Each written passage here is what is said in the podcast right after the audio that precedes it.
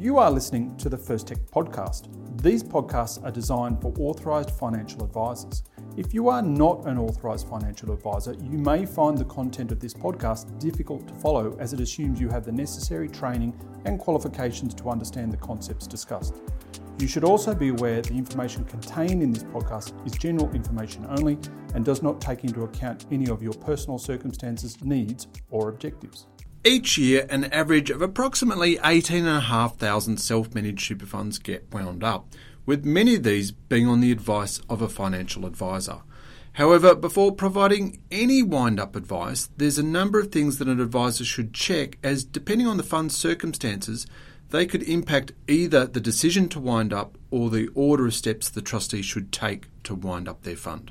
My name is Craig Day, head of the First Tech team, and joining me to discuss the issues associated with winding up an SMSF is Kim Guest, one of my senior technical services managers. G'day, Kim. Hi, Craig. How are you? I'm all right. I'm all right. How are you?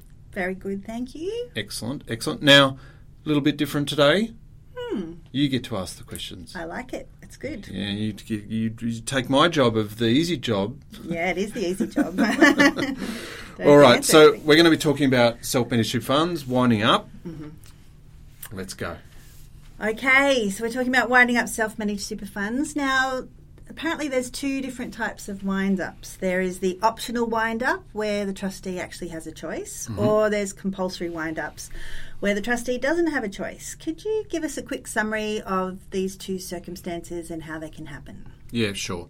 Okay, let's start up start off looking at optional wind up. So these are where the trustees basically made the decision not being forced to, but simply made the decision to wind their fund up. And this can be arranged for a range of reasons. Like, and probably the most common that we see is due to death. Now, you would, might think death. Well, don't you have to wind up? Well, no. This is the circumstances where the surviving trustee um, has been left with something that they uh, don't really know much about. Potentially, especially if you've got a dominant trustee who was the one running the fund in Murphy's Law. It's always the one that that dies first. So you've now got uh, the less experienced or less engaged trustee, even though technically they should just be as equally as engaged. Um, they're left with something that they've, you know, don't know a lot about and don't really want, and therefore they want out. So that might be a situation where we see the fund being wound up. Um, another one commonly is incapacity, where the members are getting on a bit and their ability and or desire to manage their, their financial affairs, specifically their self-managed super fund, is starting to wane. So we might decide, hey, let's just get out of here now and going back to a, to a large public offer fund where you know there's a there's a third party trustee. Um, also, in a lot of circumstances, and this may be with the assistance of a financial advisor, there is a realization that the SMSF structure is not needed or appropriate and they can get the same outcome in a large fund. So they may have been set up initially in a self-managed super fund inappropriately by you know someone else, um, and we're now talking to a financial advisor and they're saying actually you really don't need to be here to achieve what you want, and it's simply not appropriate for you. So hey, what I recommend here is, is you wind this thing up and we and we go to a more appropriate fund for you. And then there's always cost, uh, where the fund has now gotten too small to really be justified from a cost perspective. And this can, can happen for a range of reasons, in, including some of the things we've already talked about. Um, it could be due to the death and of one of the members, and we're now paying out lump sum death benefits, so the, the fund shrinks in size.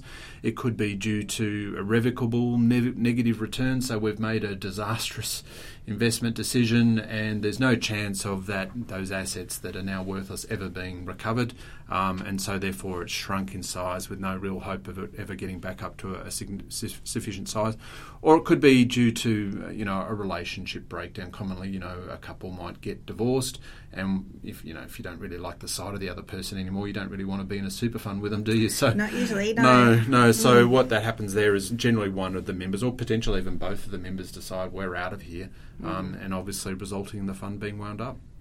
Hmm, okay, um, so that's where they have a choice. What mm-hmm. about when they're forced to wind up the self-managed super fund? Yeah, and this typically happens where the trustee becomes a disqualified person, and this can happen in a range of circumstances. But basically, might well be that the ATO has just decided, Kim, that they don't like you. Oh. Um, they've noticed some dodgy behaviour being, you know, perpetrated on the uh, on the fund, and therefore one of their favourite little compliance uh, tricks here is just simply to make the trustee a disqualified person person. And so that could be the trustee, individual trustee, or they just simply disqualify the, the, the you know the directors of the corporate trustee. Now, in that situation, remember the, the structure of an SMSF all members must be trustees and all trustees must be members. Um, in that situation, as soon as you're disqualified from acting as a trustee, then you know you've got to basically get out of the fund. You're not allowed to be a member of the fund anymore. So, uh, in that situation, if they've come in and disqualified all of the trustees, trustees really basically have no option there. Their only option is uh, to wind the fund up and go to a large fund, or maybe transfer to um, a small APRA fund and get a third party trustee to look after it. Sometimes you get questions about people saying, "Oh, can can they go and you know, give an enduring power of attorney, mm. attorney to someone else and get them to act? And the answer to that is no, because as soon as you a disqualified person gives an, an enduring power of attorney to someone else, that other person is also disqualified effectively. So mm. it basically forces the fund to be wound up. And other circumstances where you become disqualified, other than from compliance reasons, could be that you know the trustees have become bankrupt or one or more of the trustees are conv- convicted of an offence involving dishonest conduct such as theft or fraud, which normally means you become a disqualified person. And then there's situations where maybe trustee is simply offering to wind up the fund to avoid the risk of being made non-complying. So there's there's problems there. You you think that uh, potentially there's a risk here of the fund being made non-complying. One of the things you could you know throw yourself on the ground and beg and plead to the ATO. And one of the things you could potentially do there is offer to say, look, you know, we've fixed the fund up as much as we possibly can. And the way we're going to ensure this never happens again is we're going to wind the fund up and go back to a large offer, large public offer fund.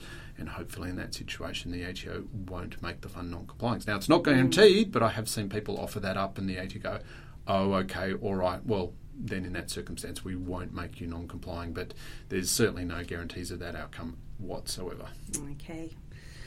All right, so if we're in a position where we choose to wind up the fund or we're forced to wind up the fund, what are some of the things that an advisor should be looking at? All right. Now, the first thing I would probably want to have a look at, uh, especially if it involves clients having an option to wind up the fund, is the fund's CGT position. So, if I'm going to wind up then there will be, you know, the fund's going to be selling assets um, potentially to fund rollovers or doing in specie transfers. So I'm going to be triggering CGT events um, that may obviously crystallise a large capital gain that would reduce the amount that I have available to roll over, uh, to roll over or pay out.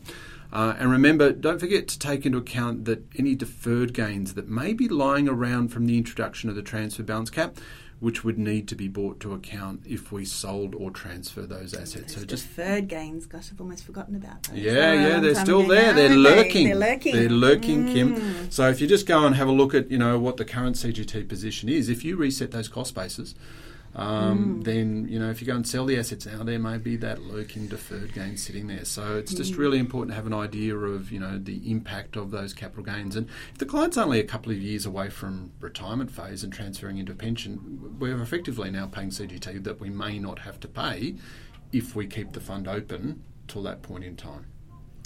Right, so that's what I was going to say actually. So obviously, if the members are in accumulation phase, we, we need to think about their capital gains tax. But yeah. if their fund is in pension phase, wouldn't we not need, really need to worry about it so much in that situation?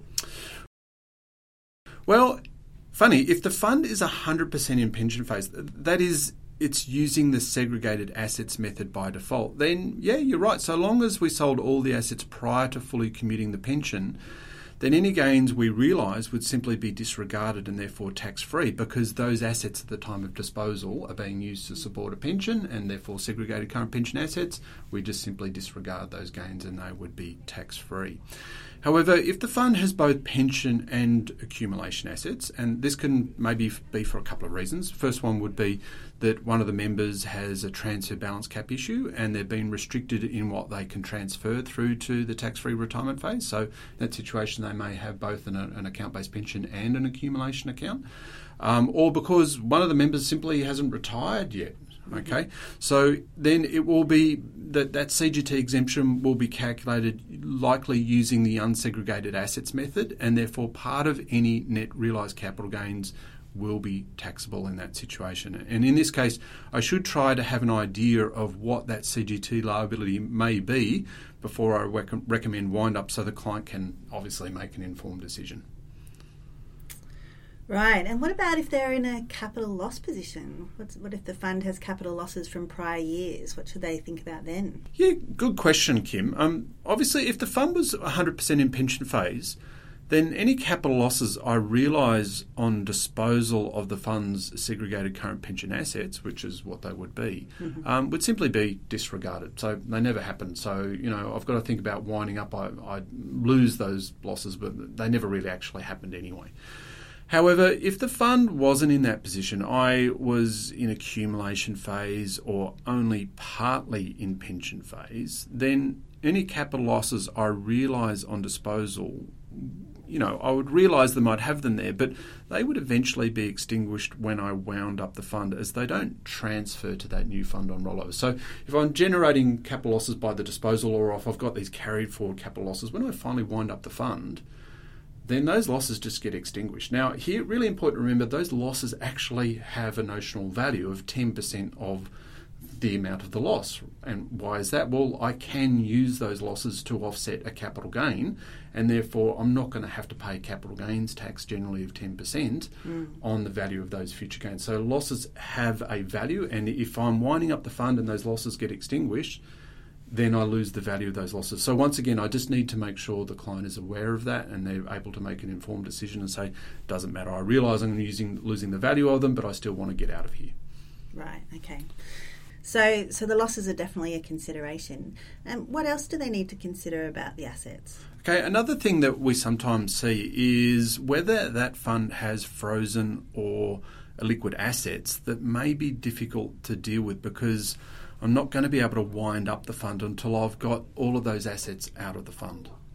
So, does that mean if I've got a frozen asset or an asset that I can't sell, I can't really wind up the fund? No, not necessarily. So, if, if I've got a frozen asset, I could consider approaching the product provider to see whether they've got any hardship provisions which would allow me to potentially, you know, transact on those assets. Now, that may not be the case, but mm. sometimes you, we always say just go back and check, right? You never know. Yeah. Um, but if there are no hardship provisions, what we have seen people do is that they do an off market transfer where they either sell the asset to the members or pay it out as an in specie lump sum benefit if they've satisfied a condition of release, and then they just hold that frozen asset in their own personal name, and it doesn't really matter what the you know the product mm. provider how they get it recorded. It's out of the fund for the fund's um, you know yeah uh, returns essentially. Mm-hmm. And, and what about if that asset's worthless though? Let's say they had shares in a company that had collapsed and a liquidator or administrator had been appointed. What happens in that case? Yeah, another good question. This is one we see from time to time as well. And in that situation, you'd generally be able to declare that the shares are worthless where the liquidator or an administrator has declared in writing that no further distribution will be made from that company. So, for CGT purposes, you can declare an absolute loss in that situation. So, here, you know, talk to your auditor, but generally they're, they're happy with uh, some sort of written determination from the liquidator or administrator that nothing else is coming out of this asset, so therefore it is a complete write off, it is worthless, mm-hmm. um, and so then you can potentially you know transfer those shares out of the thing. They will have a zero val- zero balance. But once again, just to be sure, just chat to your auditor to see what they will require in that circumstance. Okay. Okay. So, is there any other things we need to consider? Well, yeah, there is. The next thing I would want to think about is whether the fund is paying pensions. Now, we've already talked about that, but the main question here is whether they're paying multiple pensions to any members. Okay, so we already talked about pensions in CGT. Why am I now worrying about if a fund is paying multiple pensions to an individual? Well, if they're receiving multiple pensions, it could be because they've deliberately set up different pensions at different times so as to segregate tax free and taxable component into separate pensions, potentially for estate planning purposes. So, what I potentially could here, let's just say I've got an SMSF, my balance is 100% taxable component. I'm thinking about making a non concessional contribution. I've just satisfied a conditional release, like, such as retirement. What I could do is take that amount that I've already got sitting in my self managed super fund and actually commence a pension. I've, that's now a separate interest, and I'll lock in that tax component at 100% taxable component. Then I go and make my non concessional contribution that comes into the fund as tax free, mm-hmm. and on that very same day, I also start a second pension with a 100% tax free component. Now, now I've got two separate interests. And the purpose there, or the intention there, is that second pension with 100% tax free, I'm going to divert that off to the adult kids, maybe from a previous relationship or something along those lines, because when it goes to that those adult kids, it's going to be 100% tax free because that's the tax component. And then for the taxable pension, I'm going to pay that off to the, the current spouse, whether that's my initial first spouse or only spouse or the second spouse, whatever, um, because that's always going to go, regardless of the fact it's a taxable component, because it's going to a spouse that meets the definition of a tax dependent, that's also going to go tax free as well. So the dual pension strategy, we like Yeah, that one. yeah. But what do we need to be careful about here? Well, if I'm going to wind up, I need to make really sure I commute my pensions in a way that doesn't merge the tax components and undo all of that structuring work. So, for example, let's say we, if we were to have a client in their early 70s with two separate pensions, one 100% taxable component and the second 100% tax free, like I talked about before. Maybe after doing something like a recontribution strategy in 2022 due to those work test changes, we saw a lot of people doing that, didn't we?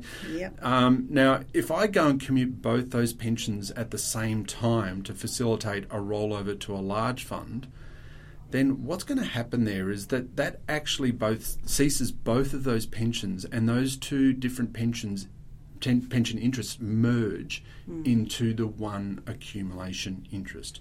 So, for example, in the above situation or example, if I commuted both pensions at the same time, I would end up, instead of with two separate pension interests, I would end up with one accumulation interest that is now 50 50 tax free taxable. Okay. Yeah. Then, if I rolled that one interest over to a different fund, so such as a large public offer fund, and then even if I come into two separate pensions in the large public offer fund, both of those pensions are now going to be 50 50 tax free taxable. So, any death benefit paid off to those adult kids is now going to be subject to death benefits tax. So, I've undone all of that really good structuring advice. Well, that would be a shame. Is there any way you could avoid that? Yeah, the, the easiest way to avoiding that is just staggering the commutation and roll over the different pensions. So I could commute the first tax free pension, roll that over to start a new 100% tax free pension in the large fund, and one, then once that's complete, then I commute and roll over the remaining pension, and I end up with the same structure in that large fund. Now, here in this situation where I'm um, commuting and rolling over the 100% tax free pension first, I just need to be careful that there's not any sort of accumulation accounts sitting there because as soon as I commute, it merges in with those. So if I had an accumulation account sitting there first, I'd get rid of that, then I'd roll over the first tax free pension and then the second, or any sort of combination, just so long as I'm not mixing that tax free component in with anything else that's got taxable component. So the timing of it's all very important. Absolutely, absolutely. So while we're talking about pensions, are there any other issues that I need to check? Yeah, a couple. Um, if I'm paying an account based pension, it's really important to ensure that I comply with those pro rata pension payment rules that apply when I fully commute to pay a fully commuted pension. So, in that situation, everyone thinks account based pensions are fully commutable. Well, they kind of are, but subject to some rules, right? So, if I'm fully commuting the pension, I need to make sure that I pay out a pro rata minimum pension payment okay, before I commute that pension. Right now, if I don't, the pension will actually fail the pension standards, and as a result, I will be deemed to have ceased that pension, or the, the, not me ceasing the pension, but the pension will cease on the first day of the financial year, i.e., back on 1 July. Mm-hmm. And now I'm paying a lot of tax, especially if I go and sell my assets and realise a large capital gain that would have otherwise been tax free because those assets mm. at the time of disposal, unfortunately, are no longer pension assets. That is a big trap, isn't yeah, it? Yeah, it's a really big trap. Just a mm. simple little thing of forgetting to pay that pension payment can mm. result. And then not only that, it has a whole bunch of knock-on consequences. You know, transfer balance cap reporting and the value mm. that you're reporting and when you're doing it. It's it's just a nightmare. Just make sure you pay your pro rata minimum pension payment. Very good advice. Um, and what if we're not paying, you know, just a standard account-based pension? What if we're paying a non-commutable complying pension, such as a term allocated pension or a TAP? What happens there? Yeah, it's, it's funny, isn't it? We're, we're talking about this, and every time we talk about, you know, winding up an SMS, a lot of it comes mm. back to whether we're paying a pension or not. Now, here we get this a fair amount too, because mm. what people think is because that's a non-commutable pension, they need to run the pension to the end of the term, and that that will prevent the fund from being able to be wound up. For example, we had a question on this just the other day where we had a single member self managed super fund paying a tap that only had $20,000 left in the tap and the fund had nothing else. Mm. So you would normally look at a twenty thousand dollars self managed super and think that that is complete madness from a cost perspective, yeah. right? And this client absolutely wanted to get out of there because not only are they paying, you know, all the admin fees, but it's only on twenty thousand dollars. So all those fixed fees, effectively in MER, probably up around ten or 12 or 13 percent, which is just crazy, right? Mm. So now in that situation, that client, unfortunately, by the previous, I don't think it was a financial advisor, I think it was an accountant or something to that extent, because talking to um, the advisor in this particular situation, I didn't get the gist that they previously had an advisor. They'd just been told by someone, don't know who that was, mm. sorry, you can't wind up this fund because you've got a term allocated pension and they're non commutable, so you have to keep the self managed fund running until the balance runs out, mm. right? So the the advisor or the client had gone and seen an advisor eventually, um, and the advisor maybe talking about some other issues. I hope they're not just getting advice on twenty thousand mm. dollars. Um, and they gave us a call and we said, no, no, no, you're completely uh, entitled to actually commute and roll over a tap to uh, public offer fund that has an open tap that will ex- accept it, and there are still a few around. There's a few. I, I won't mention any names, but mm. uh, um, CFS maybe. Um, in that situation, we could they could then commute that and roll that over to the large public offer fund, and then commence uh, the term allocated pension there. That was all fine. You know, kept their assets test exemption. Not that that was going to be a big issue for this client. Um, and then we simply were able to wind up the self-managed super fund. So don't think because you're paying, uh, you know, one of these non-commutable types of income streams that you can't potentially roll over. Mm. Yeah, that's a really good point. Um, and what about the other old complying defined benefit um, pensions, like your old lifetime and life expectancy pensions? What do we need to think about here? Yeah, um, you can. You can, but it starts to get really complicated, complicated, and probably what we can't really easily talk about on a uh, on a podcast without blowing everyone's brains out the back or completely losing them in, them in the in the technical nature of the discussion. Mm. Um, but in this case, what we do have is a comprehensive article that looks at the issues of commuting and rollover, rolling over these kinds of pensions, and we also have a section in our SMSF guide that looks at the assets test exemption issue and maintaining that if Yeah. you're rolling over one of these complying pensions out of a self-managed super fund into a large public offer fund because there are certain criteria. You can keep the assets test exemption, but you've got to do that in accordance with certain rules, um, and so we cover all of that. So beyond the scope of what we can talk about here. Fair enough. Um, so let's now move on to some other issues. What else do I need to think about when I'm winding up a self-managed super fund? Yep. Okay. The next thing I need to think about is whether the member has made any sort of contributions to the fund that they may want to claim a tax deduction for. So if they have, I need to get the notice of intention to the fund and get an acknowledgement back out of the fund before I wind up the fund.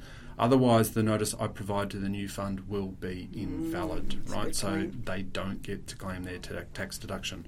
And another one I need to check is whether the fund holds any insurance policies over members. So, and this is really important, right? Because if yes, I need to check to see if the client still needs the policy, and if so, whether I can get the same insurance in the new fund. And obviously, I want to do that before I cancel the existing Yes. policy. I am. Now, alternatively, what we could consider is, if it's possible, transferring the insurance to the member's own name. So you can certainly do that, um, but assuming that they can actually afford those premiums. Yep, outside of super, they have to pay them personally. Yeah. Now, this might be a little bit off topic, but insurance can get a bit contentious when there's been a relationship breakdown in Oh, fund, yeah. and one person might be leaving the fund, and they could even forget about the insurance because it typically doesn't have a value. Yeah, look, and we, we do see uh, not a huge amount, but it's certain probably a couple of questions every year. Um, and it's kind of related to wind up, but maybe not. In, in this situation, what happens when there's a, a relationship breakdown one person says, I'm out of here, what they'll do is they'll roll over all their benefits maybe out to a public offer fund, um, which may then result in, you know, the old couple fund being wound up, right? Yeah.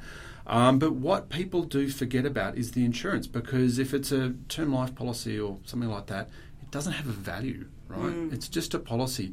And they'll go, okay, value all the assets, come up to that. There might be some, you know, splitting arrangements or whatever. This is the amount that we're rolling over. Then they roll over mm. to the new fund and then they resign their trusteeship, no longer a member. And then someone thinks, oh, the life policy. Mm. And then they go back to their ex spouse and say, Oh, can you transfer the life policy over to me? And how, how do you think that goes? Sometimes it's all right. Uh, a lot of times it's not okay um, because if you don't like the side of the person, how willing are you to be amenable to their, their request? Um, and so that can really catch people out. So, uh, in in that situation, make sure you don't forget about that life insurance policy and deal with it as a part of the process of leaving the fund. Okay, that's a good point. All right, I think that just about does it. Um, if an advisor wanted to know more about the sorts of things that they should consider before winding up a self managed super fund, um, where could they go? Yeah, okay, so Kim, all we've talked about here is actually the things you need to think about before you actually wind up. Now, there's a whole nother step of process or um, process you've got to go through steps, to yeah. actually wind up the fund. So, what we do have is our comprehensive 300 page self managed super fund guide that actually has a whole chapter on what we've talked about so far, as well as the steps you need to follow to wind up the fund. Okay, now to get access to that, just log into the CFS Advisor site and go to the First Tech page, and it's in the self managed super fund section, and it is. Funnily enough, the last chapter of the SMSF Oh, guide. There you go. perfect. Yep. um, and, and that's a bit about it. If you can't get access to that, give us a call and uh, and we can get that to you. Other than that, um, yeah, that's winding up an SMSF or the Mm. things you should think about before the decision is made. Okay, I think that's really good. Thanks a lot for that, Craig. Thanks, Kim, and thanks everyone for listening. While all care has been taken in preparation of this podcast using sources we believe to be accurate and reliable, no person, including Colonial First State Investments Limited and Avanteos Investments Limited, accepts responsibility for any loss suffered by any person arising from reliance on this information.